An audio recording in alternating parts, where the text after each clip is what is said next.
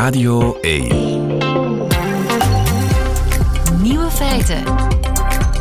Met Lieven van den Houten. Dag en welkom bij de podcast van Nieuwe Feiten van vrijdag drie november tweeduizend drieëntwintig. In het nieuws vandaag dat Google Translate heel gevaarlijk voor u kan zijn. Dat bleek in Lissabon toen een Russisch sprekende man uit Azerbeidzjan de vertaal-app op zijn telefoon gebruikte om iets te bestellen in een restaurant. Granaatappel, alstublieft. De app maakte daarvan granaat. Alstublieft. Het resultaat laat zich raden. Ontmijningsdienst ter plekke, politie met man en macht, toerist geboeid, afgevoerd, huiszoeking in zijn hotel. Bestel geen granaatappel in het buitenland, jongens. De andere nieuwe feiten vandaag. De jeugd van tegenwoordig die wil minder seks op televisie. In Nederland is een soort van Nespresso-apparaat voor pillen ontwikkeld. Annelies Bontjes ontdekt de Belgische strip. En we spelen natuurlijk de Vrijdagquiz. De nieuwe feiten van Tommy Wieringa, die hoort u in zijn middagjournaal. Veel plezier. Radio één. Nieuwe feiten. Sugar-coated pill, die kan Arjan van Unen op eenvoudig verzoek voor u maken via een nieuw apparaat. Een soort van Nespresso-apparaat voor pillen. Goedemiddag, Arjan. Goedemiddag. Arjan van Unen, jij bent C E O van Dozer Medical. Eh, dat is het bedrijf dat die machine maakt, een Nespresso-apparaat voor pillen. Wat moet ik me daarbij voorstellen? Ja, dat klopt. Ja, wat moet je je daarbij uh, voorstellen? Ja, we hebben een apparaat ontwikkeld in Leiden wat uh, apothekers in staat stelt om heel eenvoudig uh, tabletten op maat te maken. En is dat ook met een soort van capsule die je dan in een, een apparaat uh, duwt en dan gaat er stoom door of zoiets? Ja, nou, de capsule, het lijkt inderdaad op een Nespresso-apparaat, maar dan voor, voor tabletten. Dus het is een, een machine en daar stop je cartridges in. Dat zijn een soort vullingen en die kan de apotheek zelf vullen of kopen. En uh, ja, die stop je erin en dan kan de apotheker aangeven hè, hoeveel pillen die wil en hoeveel... Ja, welke kleur of welke smaak of welke dosis nodig is. En dan druk je op print en dan ja, gaat de apotheek of gaat de machine haar werk doen. En dus kan je eigenlijk op maat van de patiënt een pil maken? Ja, ja dat is de, de trend waar, waar het eigenlijk heen gaat. Hè. Dus er is steeds meer onderzoek die toch wel laat zien dat iedereen anders is. Iedereen heeft een ander geslacht, gewicht, leeftijd... Eh, En ook opname van, van ingrediënten in medicijnen. Dus daarom is het heel belangrijk dat er dus ook techniek is die, die het mogelijk maakt om die op maat gemaakte medicijnen beschikbaar te maken. Ja. Maar dat gaat natuurlijk maar voor een paar medicijnen, neem ik aan. Heel gespecialiseerde medicijnen, daar heb je natuurlijk wel ja, laboratoria voor nodig en heel gespecialiseerde fabrieken. Dat kun je toch niet drie D printen per apotheek? Nou, dat kan dus wel. Dus er Aha. worden al, um, ja, er worden eigenlijk ook, uh, zeker in België al, heel veel uh, medicijnen toch wel nog met de hand gemaakt. En dat is redelijk specifiek. Dus het zal niet voor honderd procent van alle medicijnen zijn. Maar bijvoorbeeld uh, farmacogenetisch onderzoek. Dus dat is onderzoek naar hè, hoe jouw lichaam reageert op ingrediënten. Die laat toch wel zien dat rond de tien procent van alle behandelingen beter wordt. Als je die echt aanpast aan de patiënt. En dat er dan ook minder, minder bijwerkingen ontstaan. Oké, okay, dus dat is eigenlijk de toekomst. In de toekomst zal de apotheek meer zelf pillen maken. Met gespecialiseerde apparatuur. Ja. Ja, dat is wel wat ik zie. En dat is ook wat ik hoor van... Nou ja, als we met apothekers praten... De, de apotheek wordt eigenlijk weer echt... de apotheek zoals die vroeger was. En dus in plaats van heel veel... Uh, ja, pillen schuiven... gaat het veel meer om het begeleiden van de patiënt... in, in een goede uh, behandeling. En ook daarbij uh, tabletten maken... die echt heel goed werken... zodat de patiënt... kwalitatief betere zorg krijgt, ja. Ja, en daar maken jullie de aangepaste machines voor. Uh, veel succes daarmee, Arjan van Unen. Dankjewel. Goedemiddag. Ja, dankjewel. Fijne middag. Nieuwe feiten. De ontdekking van België. Dag Annelies Bontjes. Hey, goedemiddag. Annelies Bontjes, journalist van Trouw in... Uh, Brussel en Trouw elke vrijdag bij onze post om te vertellen over haar ontdekkingen in verband met ons land. Wat heb je deze week ontdekt, ja, Annelies? Nou, deze week... ik was deze week in de F N A C, in het uh, Franse warenhuis eigenlijk. Ja, en um, ik moest een boek hebben voor mijn Franse les. En toen liep ik daar rond. Hoe gaat het met de Franse les? Ja, Oeh, ja. de Franse les! Nee, daar gaan we het niet over hebben. Oh, nee? En misschien een andere keer. Je vous embrasse. Nee, Amersfoort. Ja, andere keertje. Ja, okay. ander keertje. Uh, nee, ik, ik liep rond in de FNAC. Nou, dat was sowieso de eerste keer in de FNAC. Al erg leuk dat de FNAC ook in België zit, maar, maar dat wou ik niet vertellen. Uh, ik liep daar rond en toen viel het me op dat er zo ontzettend veel strips waren. Uh, en toen moest ik denken aan iets wat ik uh, laatst had gezien op, uh, op Instagram. Toen jullie, uh, toen jullie bekende auteur van de Kiekeboes, Merho, aankondigde dat hij ermee stopte. En zelfs de premier uh, het nodig vond om daar even iets over te zeggen. Kiekeboe, bon, Merho die is duidelijk veel beter dan ik in het maken van woordgrapjes. Maar vijfenveertig jaar lang heeft, uh, heeft Merho ons verblijd met, uh, met Kiekeboe-strips. Dus uh, mijn boodschap aan Merho is... Uh, geniet maar van uw pensioen en wij zullen verder blijven genieten van al die strips. Ja, de premier ja. die op gepaste wijze afscheid neemt van, van afscheid, ik bedoel, uh, uitzwaait toch, want hij gaat op pensioen, ja. Merho en Kiekeboe.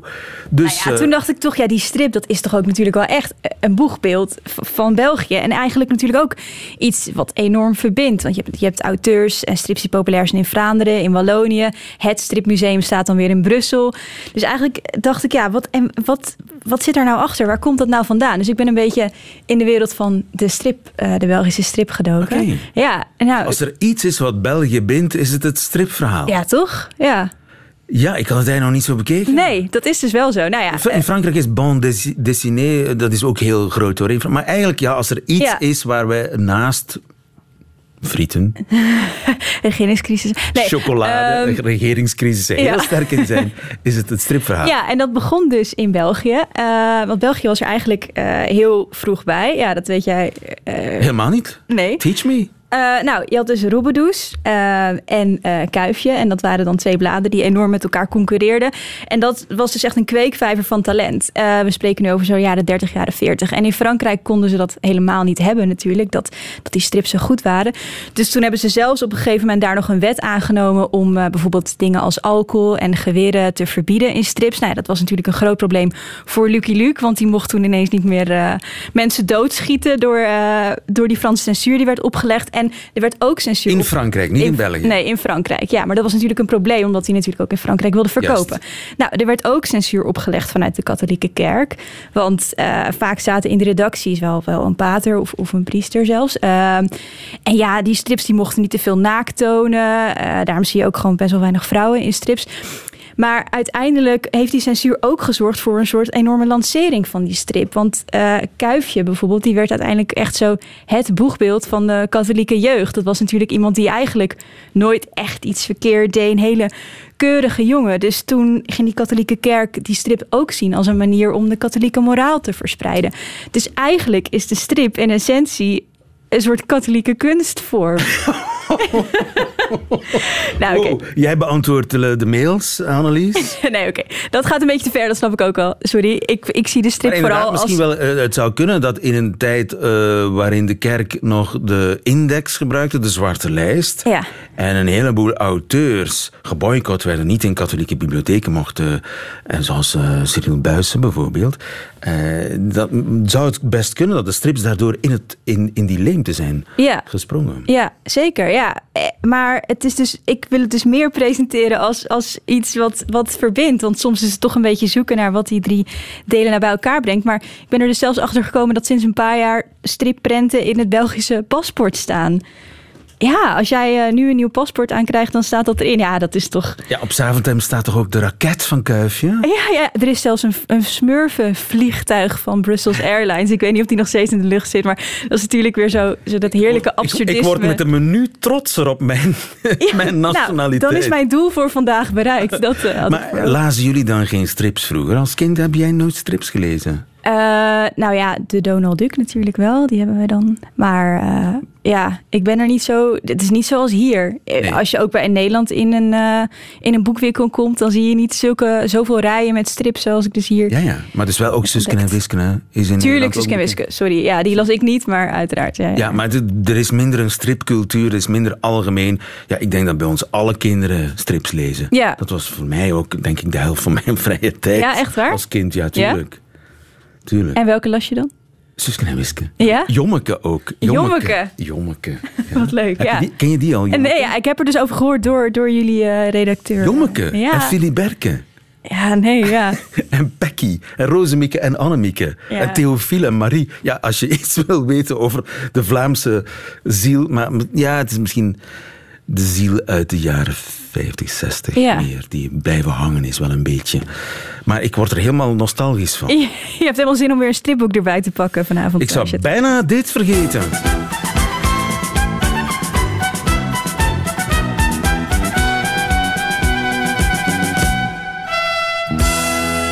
Examen Vlaams. Annelies Bontjes. Ja. Wat is een landschapskantoor?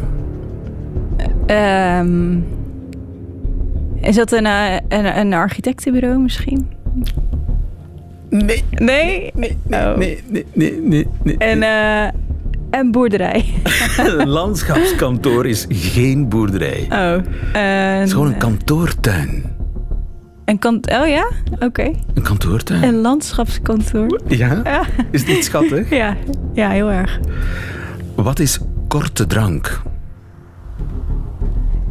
Uh, korte drank. Ja, ik zit altijd eventjes naar te kijken voor wat hulp uh, uit onverwacht hoek, maar die krijg ik niet vandaag. Um, korte drank, ja. Korte Oep. drank. Ja. Um, Algemeen gebruikt in, in, in een zin, kun je dat zeggen?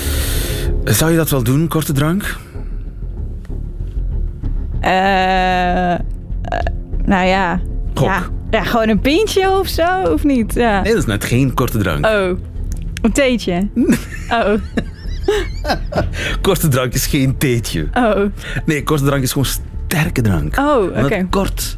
Dus niet een, ah, ja, ja, een long tuurlijk. drink, ja, zo gezegd, ja. maar een, een very short drink. Ja, een aperitiefje. Korte drank, ja, whisky, cognac, dat is allemaal korte drank. Een cognac, ja. Een korte drank. Hmm. Dat had ik eigenlijk wel kunnen raden als je het zo uitlegt. De Max. Ja, de Max. Ja, dat jullie? weet ik. Ja, nee, maar dat zeggen wij niet. Nee, nee. nee. Uh, ja, iets, iets uh, geweldig, toch? Ja. Fantastisch, de Max. Ja. De Max, wat, ja. wat is het equivalent in Nederland? De Max. Eh, super gaaf. Ja, super. Ja. Super. Fantastisch. Ja, super, super. Ik vind de Max heel erg leuk. De Max, ja, hè? Ja, het is de ja. Max. Ja, het is de Max. Oké, okay, het heeft je gered. Ja, vandaag. Wel, de Max. Maar. Radio één. Nieuwe feiten. De jeugd van tegenwoordig die wil minder seks op televisie. Sophie van Bouwel, goedemiddag. Goedemiddag. Je bent hoogleraar mediastudies van de Universiteit van Gent. Ja. En het zijn collega's van jou van de Universiteit van Californië die hebben onderzocht wat Gen Z, generatie Z, op het scherm wil. Help me nog even. Uh, generatie Z, hoe oud zijn die vandaag ongeveer? Um, ja, dus zij hebben een, een, een grote groep jongeren uh, onderzocht tussen tien en vierentwintig. Dus dat zijn mensen die geboren zijn tussen negentien zevenennegentig tot uh, tweeduizend twaalf. tweeduizend twaalf. En die waren op het moment van de ondervraging dan zo, ja, laten we zeggen, vierentwintig, vijfentwintig jaar. Ja. Het zijn jongeren tot vijfentwintig, zesentwintig jaar. Ja, dat klopt. En wat blijkt uit, uh, uit die ondervraging, die willen minder seks op televisie. Ja, dat klopt. Uh, meer dan de helft, dus eenenvijftig uh, procent van de jongeren, willen meer vriendschap en meer platonische relaties in plaats van romantische of uh, seksuele relaties. vierenveertig procent wil, uh, vindt eigenlijk dat romantiek overgerepresenteerd is. Hè. Dus zij vinden eigenlijk dat in heel wat van die verhalen, in films en televisie, uh, fictie, dat er ja, te veel romantiek te zien is. Uh, ze vinden ook... Hè, en toch wel uh, zevenenveertig komma vijf procent, dus dat is vrij veel, geven aan dat seks niet altijd nodig is voor het verhaal dat ze te zien krijgen. En ook interessant, eh, ongeveer een veertig procent wil meer aromantische of asexuele personages. Dus dat wil zeggen personages eh, die ja, niet verbonden zijn met verhaallijnen, die, die ja, een, een romantisch verhaal vertellen of eh, die uh, seksualiteit verbeelden. En dat is toch wel bijzonder. Hè? Ja. Dat is eigenlijk de eerste keer dat we dat zien. Het is een Amerikaanse studie, hè, dus geen Europese studie, geen Belgische studie. Maar het is toch de eerste keer dat we zien dat zij, ja, uh, om, om het kort door de bocht te zeggen, minder seks willen zien in, ja. in, uh, in fictie. Verbaast u dat? Uh, nee, dat verbaast mij niet. Uh, we zien al langer dat, dat uh, ja, jongeren toch op zoek zijn naar connectie. En connectie uh, in, in allerlei relatievormen, maar vooral ook in vriendschapsrelaties. We zien ook uit sociologische studies bijvoorbeeld dat ja, er heel wat jongeren eigenlijk op zoek zijn naar, naar vriendschap. En ze willen die vriendschap ook verbeeld zien. Ah ja, dus vriendschap, maar dan seksloze vriendschap. Ja, ja. Dus platonisch. Ze willen, ja, inderdaad. Platonische uh, ja, relaties die misschien wel een vorm van intimiteit kunnen hebben, maar een vriendschappelijke intimiteit. Ze willen ook weg wat, wat we noemen van de uh, loverstroop. Hè, een soort stereotype, stereotype verhaallijn, hè, boy meets girl, waarbij ja, eerst... Uh, een vriendschap tussen jonge meisjes ontstaat die dan moet uitmonden in een romantische en of seksuele relatie. Dat willen ze eigenlijk niet meer zien. Ze zeggen dat is niet nodig, hè. Die seksualiteit, waarom kunnen zij gewoon geen vrienden zijn? Ja. En dat zijn verhaallijnen die we ja, vaak tot nu toe minder zagen ja. in fictie die gericht is op, uh, op jongeren. Ja, behalve dan uh, in Heartstopper, hè. Je hebt ja. die, die tienerserie over ontluikende liefde die eigenlijk ja, volledig seksloos is. Hè. Er wordt wel eens gekust en er, er, er wordt een handje vastgehouden. Maar uh, verder gaat het niet. Ja, inderdaad. En ik denk dat dat wel... wel uh Ja, illustratief is of een mooi voorbeeld waarbij de, de makers toch wel goed hebben aangevoeld wat een deel van de jongeren uh, wil zien vandaag de dag. Ja, met uh, allerlei... Ja, a, zit er een aseksueel karakter tussen? Mijn geheugen laat me in de steek, ja, maar het denk, zou me niet verbazen. Ja, ja, er zit een aseksueel karakter ja, tussen. Maar alleszins uh, weg van alle mogelijke uh, boy meets girl clichés. Toch heb je ook die andere Britse serie over ontluikende seksualiteit, de Sex Education. Ja, en uh, daar wordt er niet naast genoemd. Hè, als ja. ik het zo leuk mag zeggen. Ja, inderdaad. Hè. Of, hoe kan dat? Uh, hoe kan dat? Ja, ik denk sowieso in Europese uh, content, televisiecontent, vooral Britse fictie, zien we al langer dat er ja, toch meer seksualiteit getoond ja. wordt. Hè, Amerikaanse content, dat is nog een ander verhaal, omdat je daar toch ja, heel wat uh, voor een stuk uh, ja, lobby, um, organisaties of, of uh, ouders die zich verenigen, uh, conservatieve verenigingen die eigenlijk heel heel erg reageren uh, tegenover representaties waar dat seksualiteit te zien yeah. uh, is. Vooral in content die dan op jongeren en of kinderen gericht is. In Europa hebben we al langer, he, van het begin van, van het ontstaan van de film, eigenlijk representaties waarin seksualiteit te zien is. He. Dus yeah. die traditie van wat we te zien krijgen is anders. Uh, nu, seksualiteit verbeeld in tienerprogramma's is iets wat we ja, al altijd eigenlijk gezien hebben. Eigenlijk zien we wel niet zoveel, maar er wordt veel over gepraat. Hè. Denk aan programma's, de sitcom Friends, nog altijd zeer populair. Eigenlijk zie je niet veel seksualiteit. Ja, ja. Maar er wordt heel vaak over gesproken. Ja, natuurlijk. Het verschil tussen Heartstopper en Sex Education is misschien ook dat de makers van Heartstopper ook uit diezelfde leeftijdscategorie komen. Bij Sex Education is dat vermoedelijk niet het geval. Ik heb het niet onderzocht. En ook het publiek is eigenlijk anders. Hè. Sex Education is net zo goed gericht op, op uh, ja, veertigers, vijftigers. Ja, inderdaad. Want het decor stemt uit de jaren tachtig. Hè. Ja, ja. Dus uh, dat, dat is uh, een, uh, een verschil natuurlijk tussen die twee. Nu, uh, willen de jongeren geen seks meer? Interesseert het hen niet meer? Ha, nu blijkt uit opnieuw Amerikaanse studies, hè, dus niet zomaar één op één hè, te leggen naar, naar de context waarin wij hier zitten, maar uit Amerikaanse sociologische studies, ook uh, onder andere uh, een studie uit de, van de Universiteit van Chicago, blijkt dat jongeren toch minder uh, seks hebben. Hè. Bijvoorbeeld zien we dat in een studie die uh, zich herhaald heeft hè, uh, over een, een periode van twee jaar, dat nu dertig procent van die jongeren, zelfde leeftijdsgroep, aan aangeeft dat ze het voorbije jaar uh, minstens één keer seks hebben gehad. Dat is dertig procent. Twee jaar geleden was dat achtendertig procent. Voorbije jaren was dat rond de helft. Uh, dus vijftig procent. Dus het neemt maar, blijkbaar wa, wa, wa, wa, wel af. Wacht eens even, hoor ik jou nu zeggen dat er maar, een, maar dertig procent van die leeftijdscategorie seks heeft? Ja, blijkbaar uit de stu- Amerikaanse studie die representatief uh, zou zijn, blijkt dat wel zo te zijn. Uh, dus dat is zeer weinig. Let op, hè, dat, is ook, dat zijn ook de groep jongeren die in die COVID-generatie uh, ja, groot is geworden. Uh, dus ik denk dat dat voor een stukje ook wel meespeelt. Hè. Mensen hebben elkaar op verschillende manieren minder kunnen ontmoeten, hè, twee jaar lang. Uh, dus dat speelt toch wel uh, ook een rol, denk ik. En dus is de behoefte aan vriendschap groter dan, aan de, behoefte, dan de behoefte aan seks? Ja, op dit moment blijkt dat zo te zijn. Uit die uit blijk... eenzaamheid eigenlijk. De eenzaamheid. Ja, ja. En dat is wel iets, dat zien we hier jammer genoeg ook in België, overal in de wereld, dat jongeren echt wel aangeven dat ze eenzaamheid, uh, ja, e, e, allee, dat ze zich zeer eenzaam voelen en dat eenzaamheid een van de belangrijkste problemen zijn die ze aangeven. Dus er is nood aan connectie en vooral he, nood aan die vriendschap, nood aan Het, een gevoel van gemeenschap of community is iets wat in uh, verschillende studies uh, door jongeren zelf wordt ja. aangegeven als iets waar zij ja, naar hunkeren, iets waar zij nood aan hebben. Ja.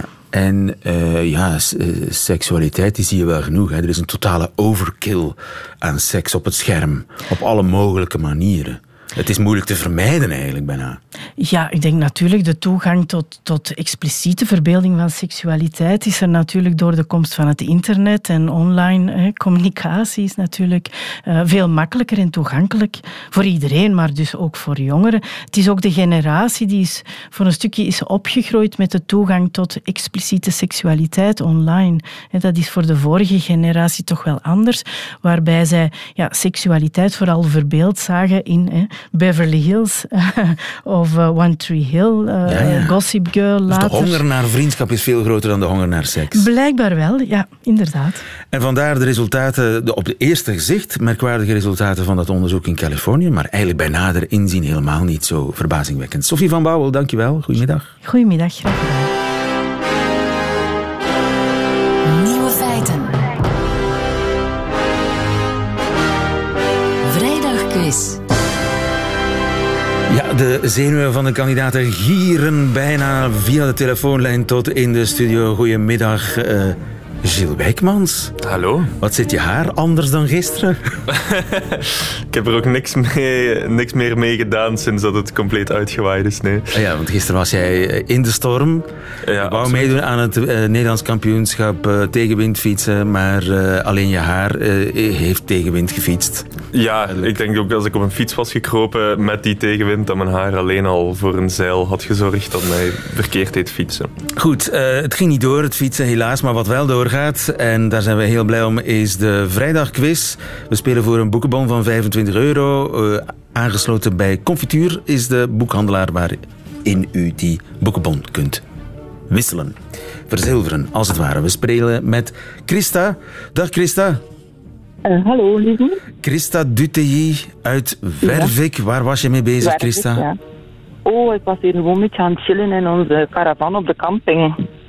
Chillen op de caravan in Wervik? In de caravan. Ja. In, in Wervik zelf? In Kemmel? Nee, in Kemmel. In Kemmel. Wat zit je er vandaan? In Heuveland. E, ja, de Kemmelberg, hè? Heerlijk. Ja, inderdaad. Ja. Goed, het feest kan compleet worden als je wint. Ja, e, maar je moet het ja. natuurlijk halen tegen Kobe Kannaerts. Dag, Kobe. Ja. Dag lieven. Kobe uit Gent, wat was jij aan het doen? Willen we altijd weten. Ook aan het chillen. Aan het chillen in mijn chillen. huis met mijn kindjes. Oh, iedereen chillt. Goed, uh, zeer goed. Dan gaan we quizzen. Uh, ik uh, ga jullie kennis testen van vier nieuwe feiten. Ik begin bij Christa, die zich het eerst heeft gemeld. En zolang zij juist antwoord blijft, aan de beurt bij een fout antwoord. Ja. Gaat de beurt naar Kobe. En wie het laatste nieuwe feit goed kent, die wint deze quiz.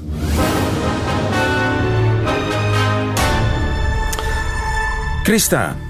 Ja? Welk onderdeel van je lichaam weegt een dikke kilo volgens nieuw onderzoek? Is dat A, je immuunsysteem, B, het taalgebied in je hersenen, of C, je staartbeen?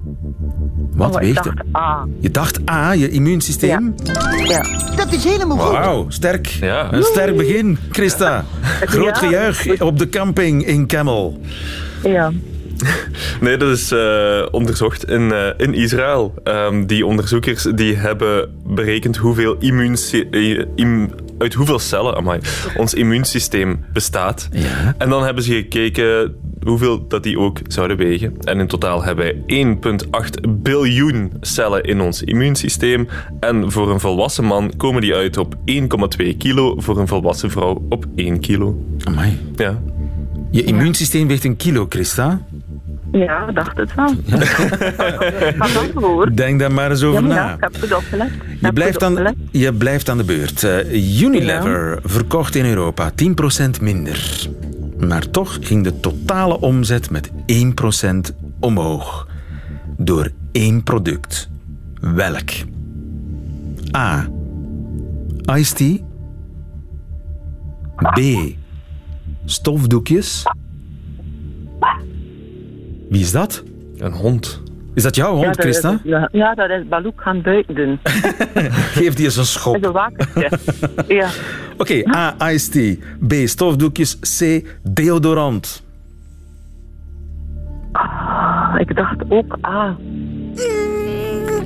Fout. Ah. Kobe. Uh, B. Fout. Aha. Daar gaat de beurt weer naar Christ, naar, naar het Kemmel. Het, wa, het was dus kennelijk deodorant. Deodorant, inderdaad. Ja. En het gaat dan over cijfers van uh, afgelopen kwartaal, dus het derde kwartaal van dit jaar, vergeleken met een jaar geleden. En in dat jaar zijn meer en meer mensen terug naar kantoor gegaan, zijn we meer sociale dingen gaan doen, op restaurant, vrienden gaan bezoeken. En dat betekent terug lekkerder ruiken. En dus de verkoop van deo is met vijftien procent gestegen in Europa en Zuid-Amerika. Ah ja, dus uh, uh, tijdens de covid-tijd was stinkend toegestaan. Thuis stinken mag. Ja, ik dacht mag. dat we het daar wel over eens waren. Ik dacht het niet. Maar goed. Christa, ja. wat verlaagt onmiddellijk je drempel om foute dingen te doen?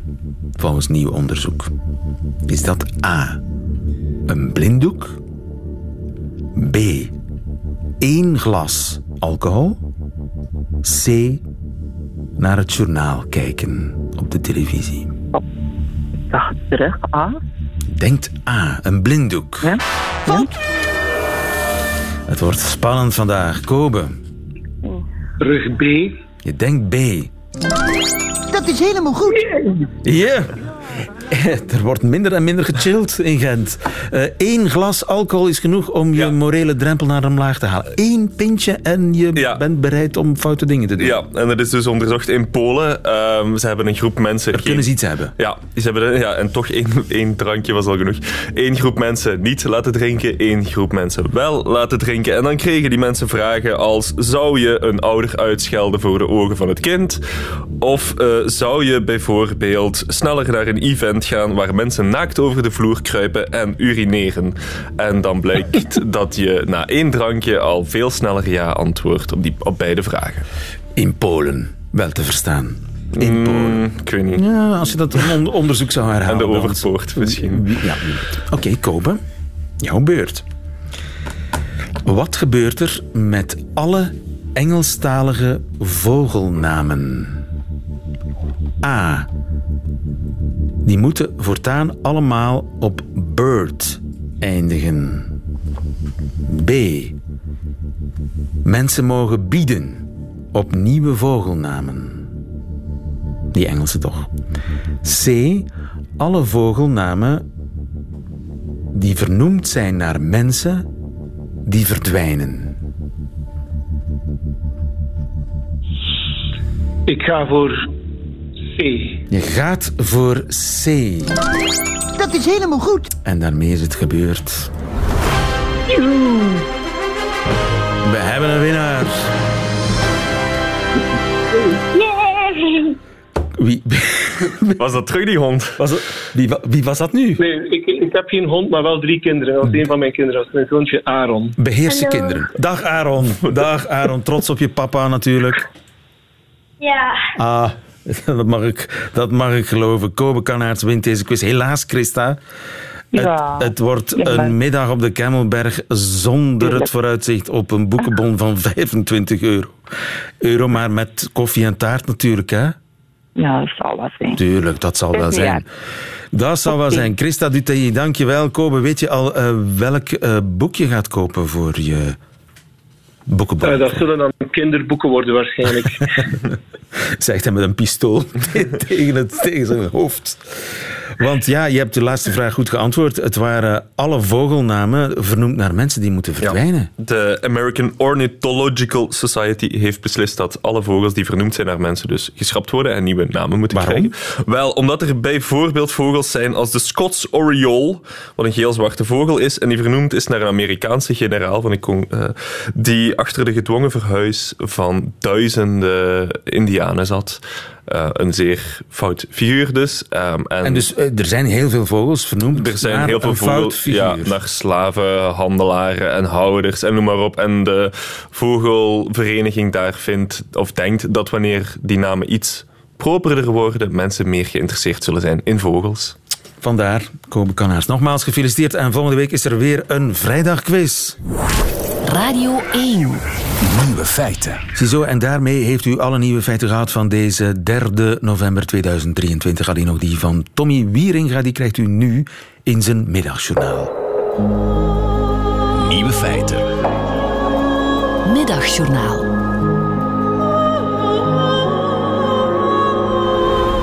Het vlietende leven. Volgens kenners is de IJssel de mooiste rivier van allemaal, schrijft A L Snijders in een van zijn zeer korte verhalen. Ik weet niet of Snijders mij tot die kenners rekende, maar dat de IJssel de mooiste rivier van allemaal is, weet ik al meer dan veertig jaar. Ik zag haar voor het eerst toen ik tien jaar oud was. Ik kende uit mijn jeugd alleen de Caribische Zee. Een rivier had ik nog nooit gezien. De IJssel was mijn eerste. Later kwamen er anderen bij, maar stiekem denk ik nog altijd dat er maar één rivier ter wereld is. Mijn school lag achter de IJsseldijk. Leerlingen van twee klassen hoger zwommen soms in de rivier. Op een dag, de dag dat de zalmkleurige bikini van een meisje dat Roelande heette, een blijvende afdruk maakte in mijn herinnering, ben ik met een ongerust gevoel achter ze aan het water ingegaan. Donker en nukkig lag de rivier onder de grijze hemel. De stroming trok aan mijn benen. Ik was geen goede zwemmer. Ik lag achter op de rest. Een heel eind stroomafwaarts, maar nog voor de oude IJsselbrug, werden we weer op de andere oever geworpen. Vrolijk en opgelucht liepen we ver stroomopwaarts door de uiterwaarden, zodat we, rekening houdend met de stroming, uiteindelijk weer uitkwamen tussen de kribben waar we vertrokken waren. Een leven later werd ik een vaste gast in het Dominicanenklooster in Huissen. 'S Morgens heel vroeg rende ik tussen muren van maïs door de uiterwaarden naar de rivier. Daar, waar het Pannerdenskanaal splitste in Nederrijn en IJssel, zwom ik tussen de kribben. Gehurkt op het zand droogde ik later een beetje op en keek hoe de dag uit de nevel tevoorschijn kwam. Het is waar dat een mens nooit tweemaal in dezelfde rivier kan stappen. Zoals het ook waar is dat de rivier nooit tweemaal dezelfde mens ontvangt. Op een dag zwemt er een oude man in de IJssel. Hij denkt aan A L Snijders, die dan alweer zo lang dood is. Aan een dertienjarige jongen die als een hondje achter de andere aanzwemt. En aan de man op de oever, die onverwachts in tranen was om de schoonheid en onherhaalbaarheid van al deze dingen.